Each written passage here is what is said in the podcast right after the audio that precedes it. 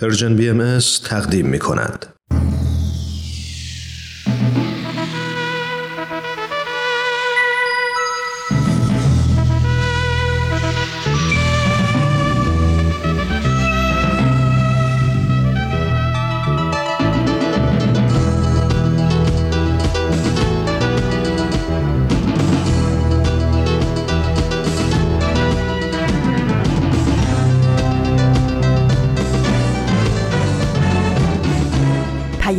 دوست.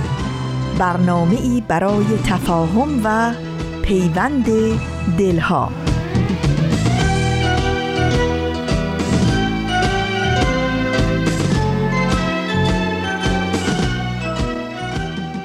کاش روزی زین ره دور و دراز بازگشتن می توانستیم باز.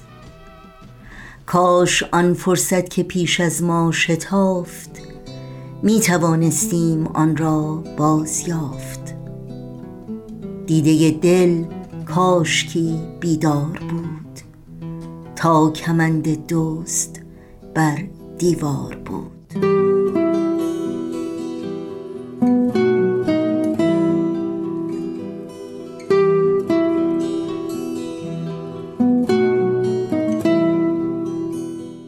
با گرمترین درودها به شما شنوندگان عزیز رادیو پیام دوست.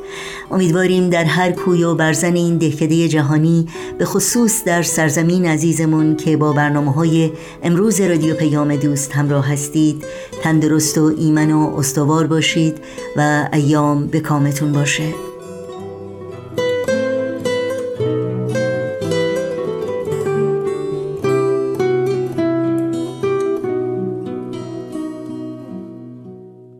پیام دوست این دوشنبه بیستم شهریور ماه از تابستان 1402 خورشیدی برابر با 11 ماه سپتامبر 2023 میلادی رو با سروده زیبا و تعمل برانگیز پروین اعتصامی آغاز کردیم و بخش هایی که در طی ساعت پیش رو تقدیم می کنیم شامل این روزها داستانهایی برای نوجوانان و اکسیر معرفت خواهد بود که امیدواریم.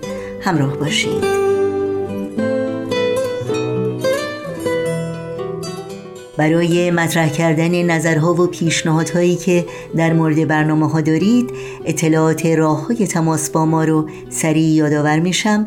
ایمیل آدرس ما هست info at persianbms.org شماره تلفن ما 001 703 671 828 828 و شماره ما در واتساپ هست 001 847 425 79 98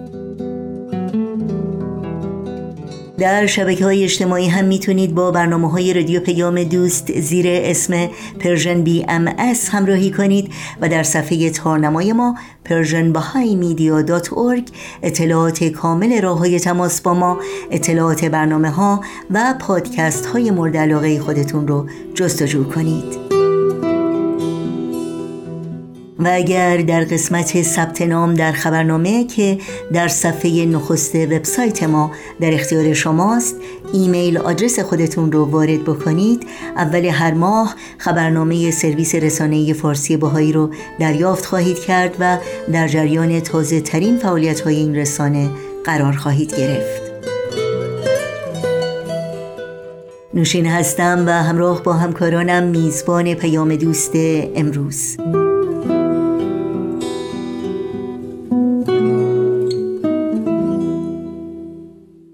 امروز 11 ماه سپتامبر یا 9-11 یادآور حملات تروریستی هولناکی است که 22 سال پیش در آمریکا از جمله در شهر نیویورک صورت گرفت و نزدیک به سه هزار مردم بیگناه رو که از ملیت های مختلف اما اغلب آمریکایی بودند به قتل رسوند و هزاران نفر را هم مجروح کرد. متاسفانه تاریخ بشر راوی نمونه های کوچک و بزرگ بسیاری از این قبیل اعمال خشونت آمیز و ضد انسانی است و شهادت میده که در بسیاری از مواقع صاحبان قدرت رهبران مذهبی و حتی دولتها در انجام این جنایات دست داشتند و یا عامل و محرک اصلی ظلم، فساد، تعدی و تجاوز بودند. رهبران و حاکمانی که به خاطر حفظ قدرت چشم از حقیقت و صداقت پوشیدند و عدالت و انسانیت رو نادیده گرفتند و منافع خود و یا گروه مخصوصی رو محور تصمیمات و سیاستهای خود قرار دادند و به تقابل و بیگانگی بین ملتها، گروهها و اقشار جامعه دامن زدند. در سایت باهایان ایران در مقاله‌ای با عنوان فرد، جامعه و مؤسسات اجتماعی نکته مهمی در این راستا برجسته شده که بسیار قابل تعمل و تعمقه. بعضی از مفاهیم اساسی رایج از جمله مفهوم قدرت باید مورد بازبینی قرار گیرد.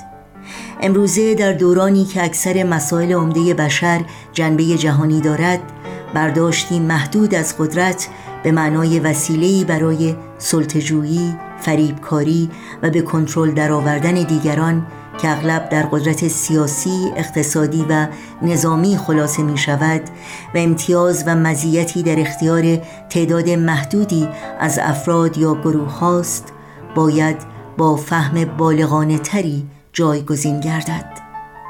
کارکرد قدرت را نمی‌توان و نباید انکار کرد.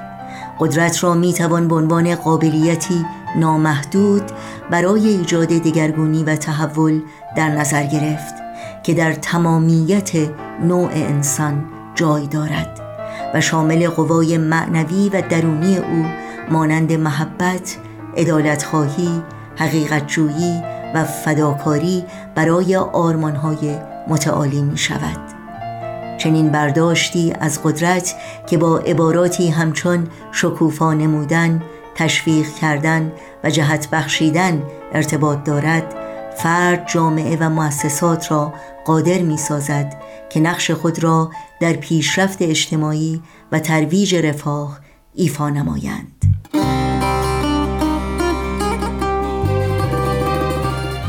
شما می‌تونید متن کامل این مقاله رو در سایت bahaisofiran.org مطالعه کنید.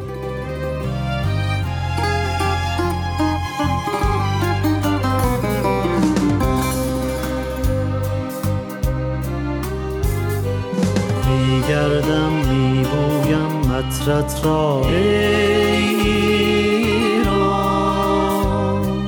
بیتابم می‌خوانم شعرت را ای میخندم میرقصم از شوقت ای جانا میآیم میمانم با قلبم می‌خوانم میبالم می‌سازم.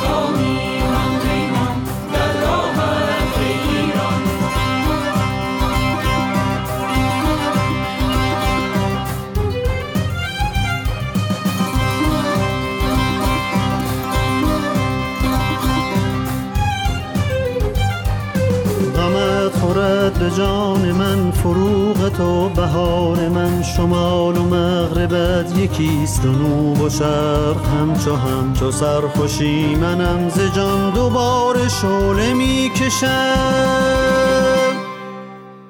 خب شنوندگان عزیز رادیو پیام دوست اگر آماده هستید در کنار هم همراه بشیم با بخش تازی از مجموعه داستانهایی برای نوجوانان.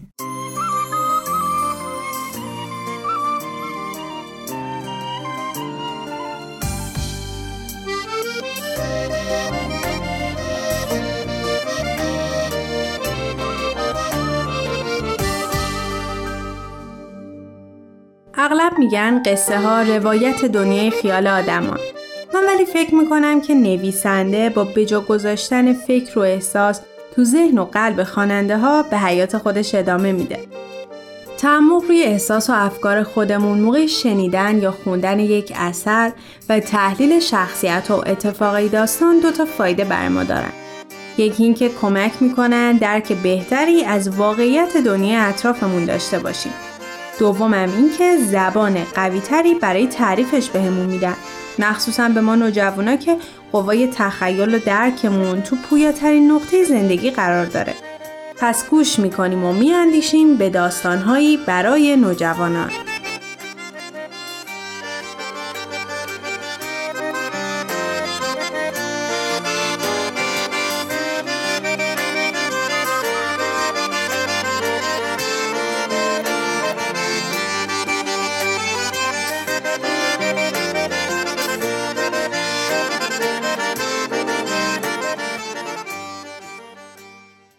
برداشتی آزاد از زندانی قفقاز اثر لئو تولستوی. قسمت دوم. ژیلین شب را با بیخوابی سپری کرد. روشنایی روز به زودی از شکاف دیوار وارد آغل شد. از لای سوراخ دیوار راهی را دید که به سمت تپه می‌رفت سمت راست یک کلبه با دو درخت نزدیکش دیده می‌شد سگی در آستانه در لمیده بود و بزی با بچه هایش در اطراف پرسه می‌زد.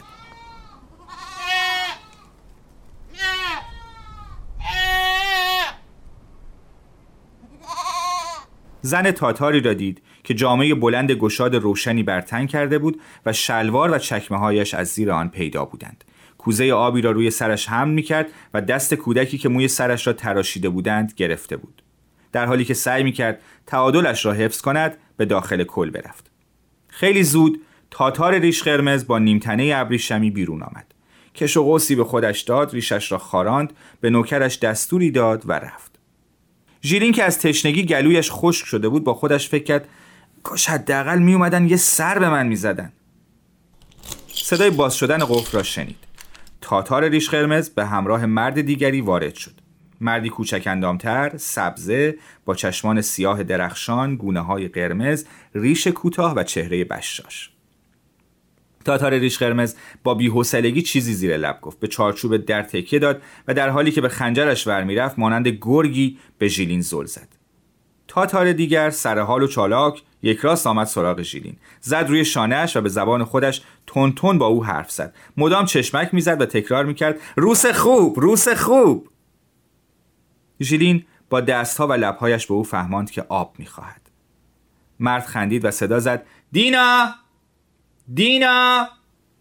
دختر لاغرندامی که تقریبا 13 ساله می‌زد و شبیه تاتار سبزه بود دوید داخل. واضحا دخترش بود چرا که چشمانش سیاه و درخشان و صورتش زیبا بود. جامعه آبی بلند و آسینهای گشادش با رنگ قرمز دوردوزی شده بودند. گردنبندی از سکه های نقره روسی آویزان کرده بود.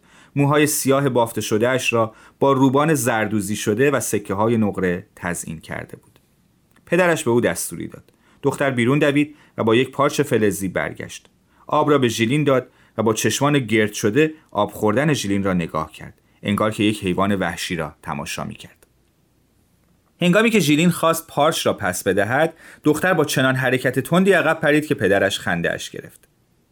پدر دختر را برای کار دیگری بیرون فرستاد.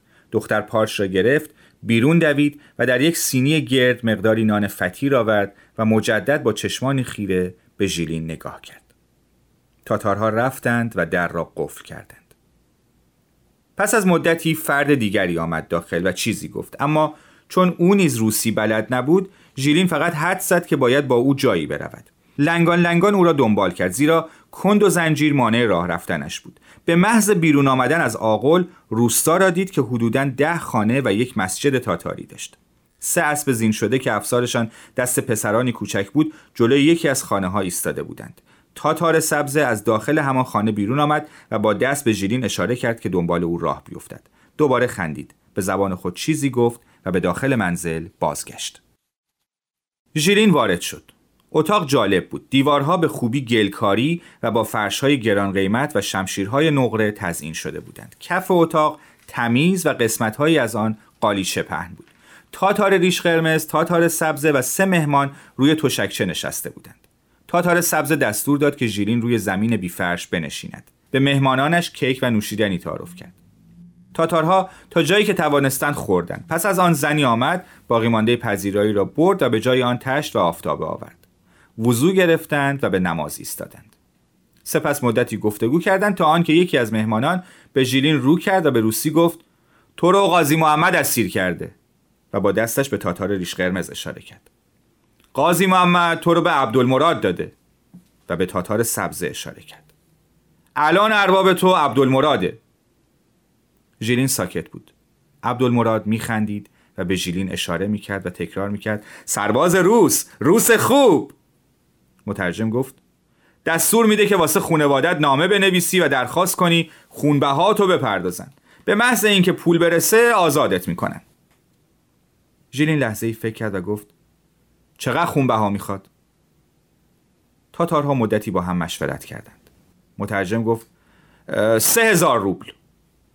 ژیلین گفت نه نمی‌تونم انقدر پول بدم. عبدول بازوانش را تکان می‌داد. با ژیلین حرف می‌زد. مترجم گفت چقدر می‌تونی بدی؟ ژیلین موقعیت را سنجید و گفت 500 روبل با شنیدن این جمله تاتارها همگی با سرعت شروع به صحبت کردند. عبدال شروع کرد به داد زدن سر تاتار ریش قرمز و با چنان سرعتی حرف می‌زد که آب دهانش بیرون میریخت. تاتار ریش قرمز فقط چشمهایش را در هم کشید و با زبانش صدای تلق تلق درآورد. پس از مدتی ساکت شدند و مترجم گفت 500 روبل کافی نیست. خودش فقط 200 روبل واسه تو پرداخته. قاضی محمد به عبدال بدهکار بوده و به جای پول تو رو بهش داده. 3000 روبل. کمتر نمیشه. اگه زیر بار نری میفتی تو سیاهچال و شلاق می‌خوری. ژیلین فکر کرد هرچی آدم بیشتر ازشون بترسه بدتر میشه. از جایش پرید و فریاد زد. بهش بگو که اگه سعی کنه به ترسونتم اصلا نامه نمی نویسم اونم هیچ چی گیرش نمیاد. من ازتون نمی ترسیدم هیچ وقتم نمی ترسم پس از شنیدن حرف مترجم مدتی طولانی جر و بحث کردند. مرد سبزه گفت روس شجاع! روس شجاع! خندید. به مترجم چیزی گفت که اون نیز ترجمه کرد. هزار روب رازیش می‌کنه. ژیلین پای حرف خود ایستاد. بیشتر از 500 روبل نمیدم. اگه هم بکشیدم هیچی گیرتون نمیاد. تاتارها برای مدتی حرف زدند و سپس نوکری را بیرون فرستادند. نوکر با مردی تنومند ژنده پوش با پاهای برهنه در کند و زنجیر بازگشت. نفس ژیلین از تعجب حبس شد. کاستیلین بود. او را هم اسیر کرده بودند. در حالی که تاتارها در سکوت به آن دو نگاه می کردند ژیلین گفت که چه بر سرش آمده و کاستیلین تعریف کرد که اسبش ایستاده تیرش به هدف نخورده و عبدل او را اسیر کرده بود. عبدل بالا پرید به کاستیلین اشاره کرد و چیزی گفت. مترجم توضیح داد که اکنون هر دو به یک ارباب تعلق دارند و کسی که اول خونبها را بپردازد زودتر آزاد می شود او به ژیلین گفت تو هی عصبانی میشی اما رفیقت آرومه. نامه نوشته و قرار پنج هزار روب براش بفرستن. واسه همینم غذای خوبی گیرش میاد. ژیلین پاسخ داد رفیقم می‌تونه هر کاری دوست داره بکنه. شاید پول داره اما من نیستم. اگه دوست دارید بکشیدم. هیچی نصیبتون نمیشه.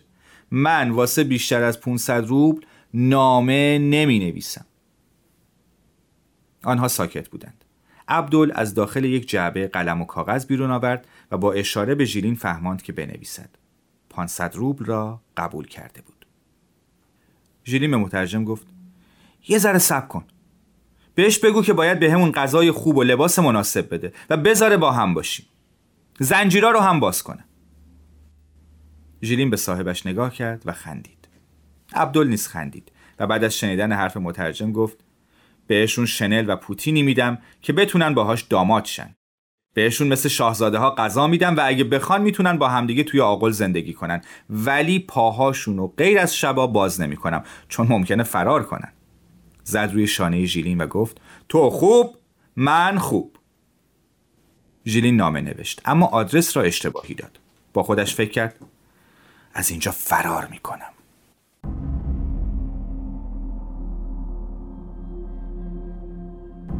در مورد اولین ملاقات دینا و ژیلین چی فکر می‌کنیم؟ فرستادن نامه که قرار نیست به مقصد برسه انتخاب درستیه؟ لطفا نظرتون رو تو کامنت ها واسمون بنویسید.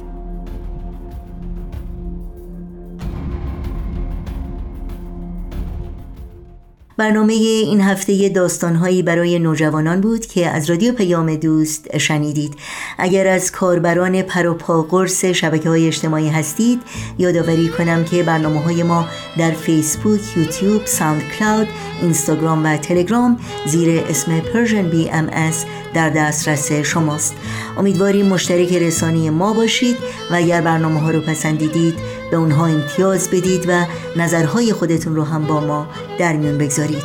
آدرس تماس با ما در کانال تلگرام هست at persianbms underscore contact. در فرصت پیش رو تا بخش بعدی برنامه های امروز رادیو پیام دوست با هم به قطعه موسیقی گوش کنیم.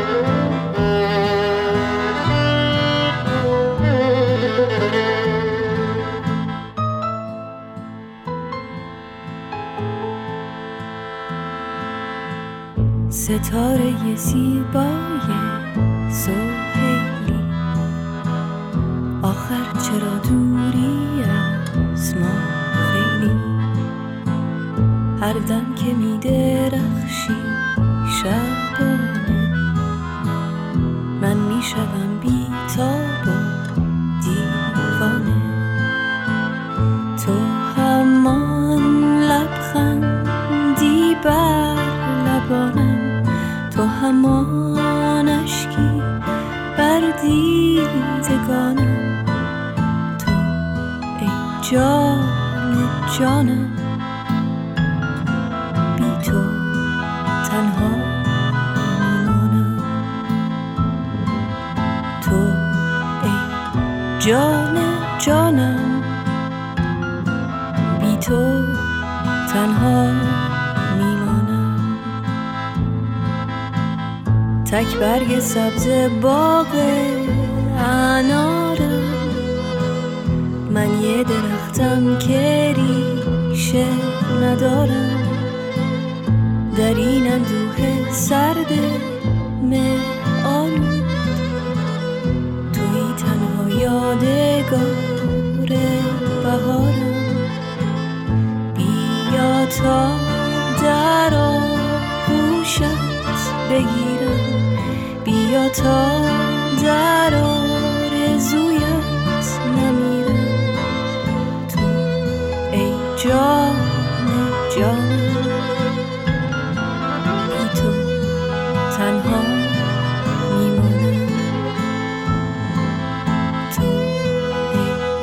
جان جانم بی تو تنها یادش به خیران نصر بارانی که مهرت آمد در دل مهمانی. شادمان و خندان و مستانه کردی تو در قلب من کاشانه؟ رفتی و گفتی با مهربانی توانی با من بمانی. تو ای جان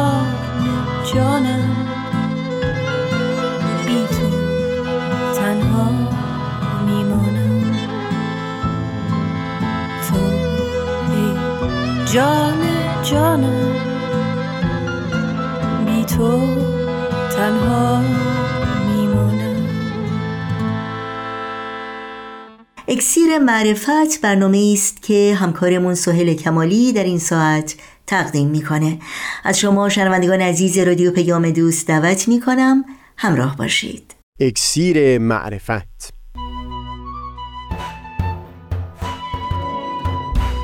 مروری بر مزامین کتاب ایقان این گفتار نقشی نو خیشتن دوستی. از تا همامه ازلی در شور و تغنیست گوش قلب را از سروش او بی بهره مکن.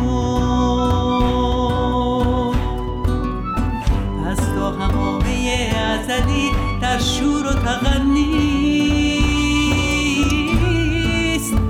گوش قلب را از سروش او بی بهره مکن. گوش قلب را از سروش او بی بهره مکن.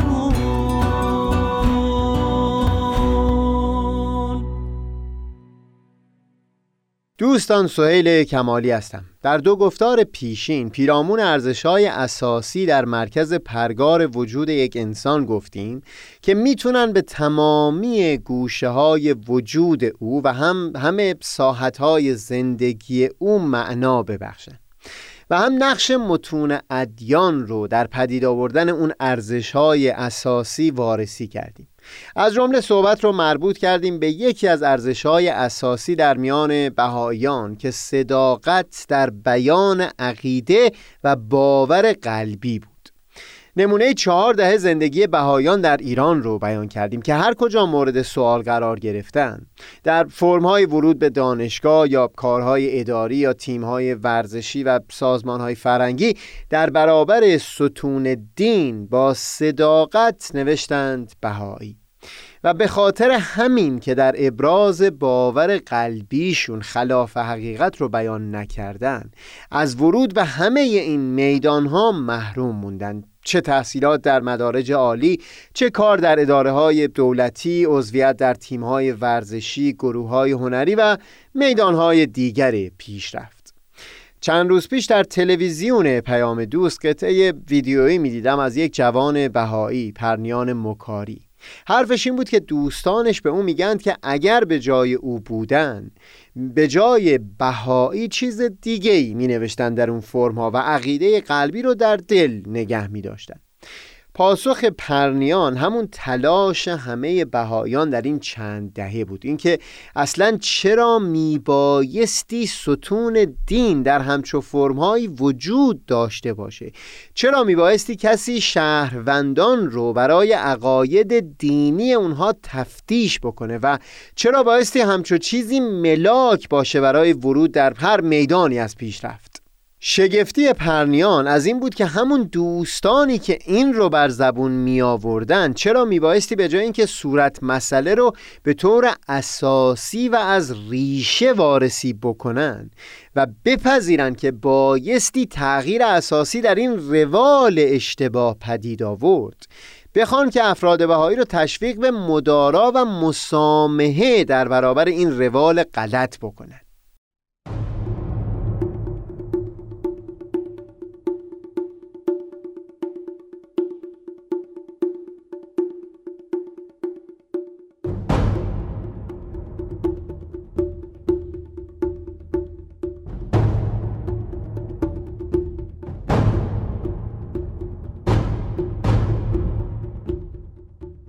پیشتر اشاره کردم که نه فقط با دوستانم از جامعه بزرگ بلکه با همون دوستان بهایی هم که صحبت می شد گاهی پیش می اومد که افسوسی بر زبون بیارن از همه فرصت های طلایی که از دست رفته بود برای عضویت در تیم های ورزشی مطرح در سطح کشور و یا برای طی کردن پلای ترقی در میدان های هنری. نتیجه که بیشتر وقتها در اون صحبت ها می گرفتیم این بود که اگر یک شخص به خاطر تحقیق فردی به این باور رسیده باشه که میل نداره اون عقیده قلبی رو دنبال بکنه این به هیچ وجه جای هیچ گونه ملامت و نکوهشی نداره. اما اگر یک فرد به خاطر انگیزه های مثل رسیدن به مال یا مقام یا حتی حفظ جان و رهایی از زندان بخواد در خصوص باور قلبی خودش خلاف حقیقت رو بر زبون بیاره یا بنویسه در همون حال که به اون خواسته ها رسیده باز هرگز نخواهد توانست که با وجدان آرام روال زندگیش رو ادامه بده. حس خوشنودی و رضایتمندی در دل او نخواهد بود. همون بیان بلند و پرمغز حضرت مسیح که در گفتار قبل بیان کردم. چه فایده که همه دنیا را ببری اما خود را ببازی؟ این نبود حس رضایتمندی و خورسندی در دل خودت. حتی اگر به همه اون قله ها رسیده باشی. این اصل یعنی همین بیان آزاد و حقیقی باور قلبی. یکی از اون ارزش های اساسی است که بایستی در مرکز پرگار وجود آدمی قرار داشته باشه. مثال پرگار رو که پیشتر از الیف شافاک نقل کردیم به یاد داشته باشید. اگر این ارزش در کنار برخی ارزش های اساسی دیگه در مرکز وجود آدمی به گونه تزلزل ناپذیری محکم شده باشه اون وقت یک پایه پرگار وجود آدمی یک پایه از اون دو پایه می‌تونه در همین ارزش های اساسی محکم بشه و پایه دیگر این پرگار بقیه گوشه های انعطاف پذیرتر شخصیت آدمی رو به زیبایی ترسیم بکنه.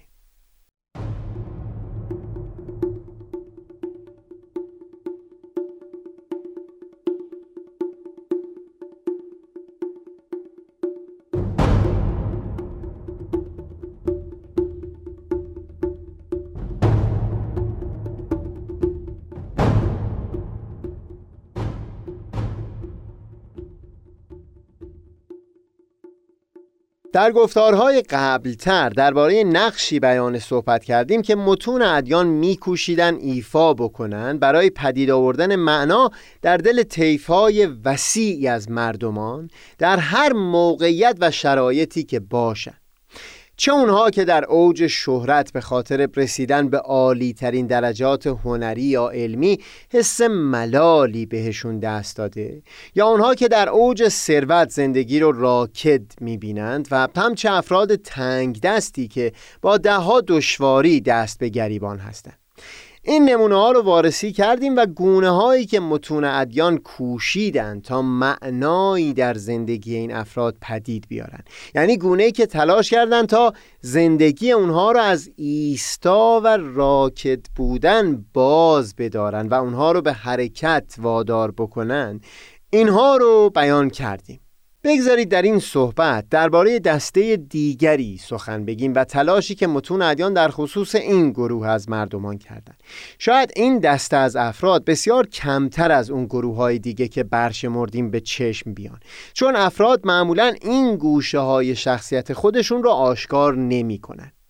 فردی که چه بسا به آفت یا آفتهای اخلاقی دچار هست و نسبت به این آفتی که در وجود خودش هست هوشیار هم هست و گوشه تلخ اینه که دم به دم به خاطر ملامت و نکوهش خودش زندگی رو تا سرحد فلج شدن در سراشیبی انداخته. اینکه متون ادیان در این خصوص بینشهایی به دست داده باشند که این گونه افراد را از همچو سراشیبی خلاص بکنن. خصوصا برای این عجیب به نظر میاد که ادعای برخی کسان بسا این باشه که این خود متون ادیان هستند که سبب شدن احساس گناه در دل همچو فردی به وجود اومده باشه از اول.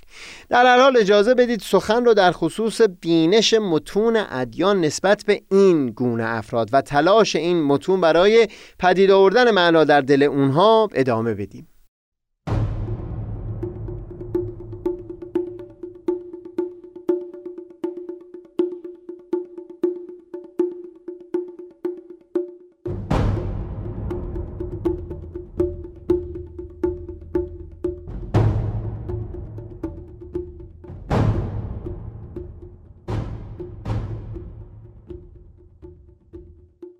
از پیش توضیحاتی درباره روش متون ادیان در بخشیدن معنا هم به زندگی تنگدستان و فقیران بیان کردیم هم ثروتمندان در اوج ثروت و یا افرادی در اوج شهرت و مقام. شاید چکیده اون دیدگاه ها ترکیب این دو بینش بود که از یک سو برای رشد و کمال هیچ نهایتی نیست. فرد در هر موقعیت و جایگاهی هم که باشه باز هم خانهای بسیاری هست که بایستی در نورده. و لذا هرگز مجالی برای ملال و سیر شدن نیست. از اون سو فرد بایستی یک همچو دیدگاهی رو در دل محکم بکنه که اینکه الان در کجای راه ایستاده. این در مرحله اول اهمیت نیست. این خود سفر خود در حرکت بودن هست که دارای اهمیته ترکیب همین دو دیدگاه روشی است که در متون ادیان و به عنوان مثال در متون مقدس آین بهایی کوشیدن معنایی پدید بیارن. در دل افرادی که حالشون رو در این گفتار برای اولین بار توصیف کردیم.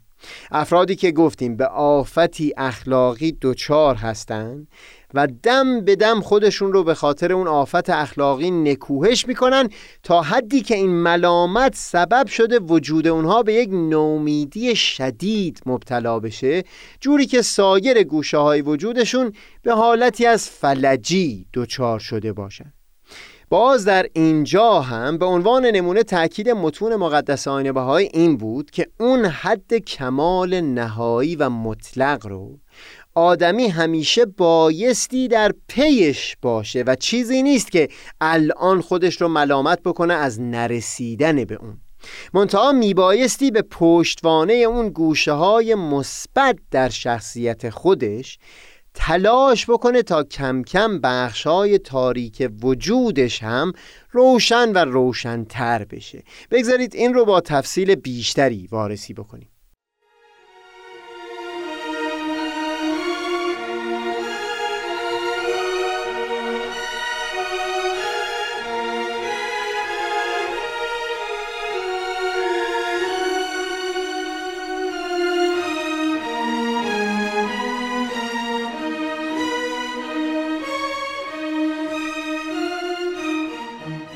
این شاید برای هیچ یک از شنوندگان جدید نباشه که در متون مقدس آین بهایی این مطلب به تکرار وارد شده که بر عیوب دیگران تمرکز نکنیم.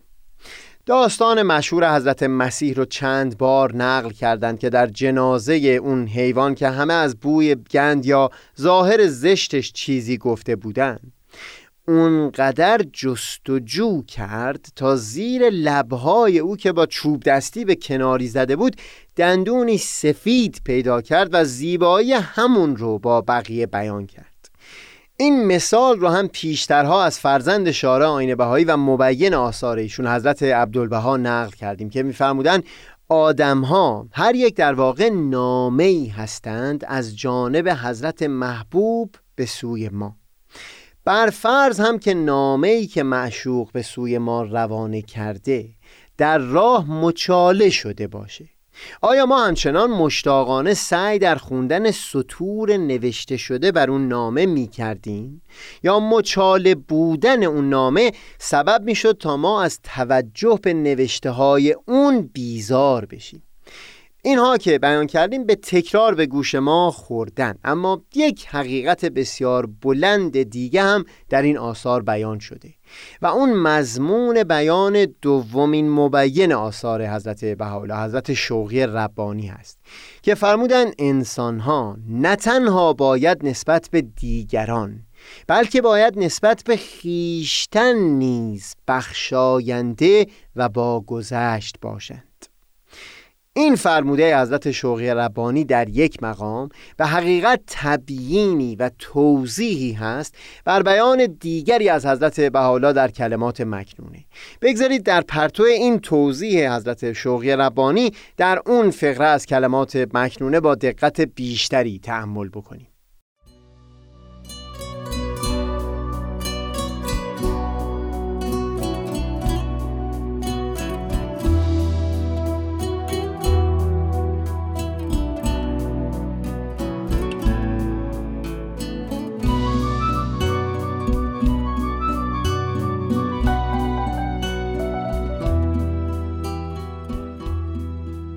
حضرت بهاءالله در جایی از کلمات مکنونه فرمودند ای مهاجران لسان مخصوص ذکر من است به غیبت میالایید.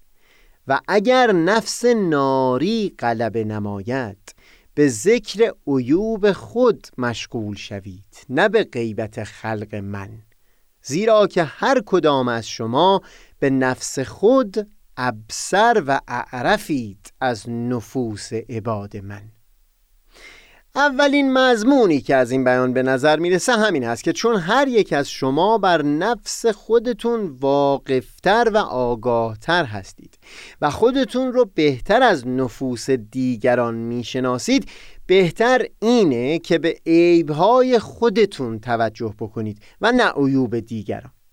منتها اگر یه مقداری دقت بشه نکته لطیفی که در این بیان حضرت بحالا هست اینه که حتی پرداختن به عیوب نفس خودمون رو هم از اثرات قلبه نفس ناری دانستند. یعنی جنبه های نازلتر شخصیت ما و وجود ما نه جنبه های عالی اون.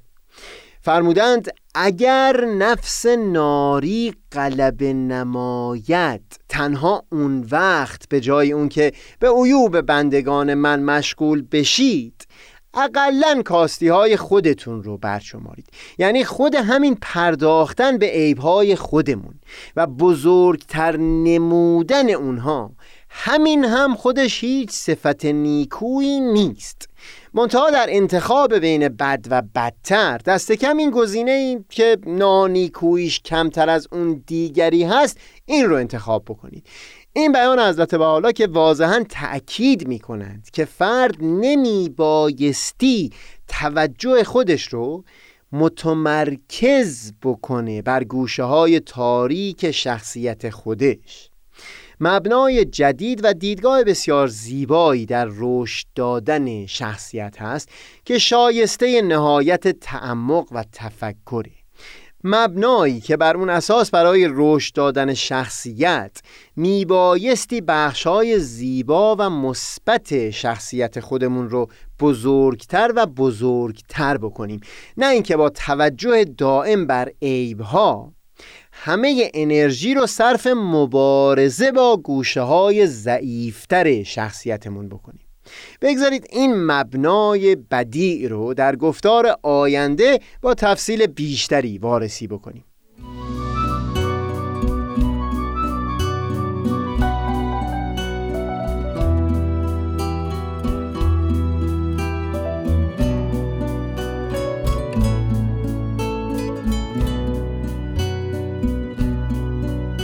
همیشه نسیم جان از مصر جانان نوزد.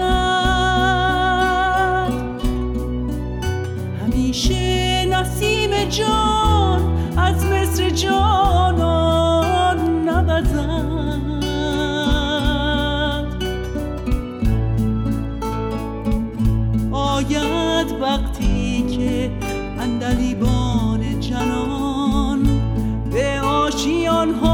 yeah.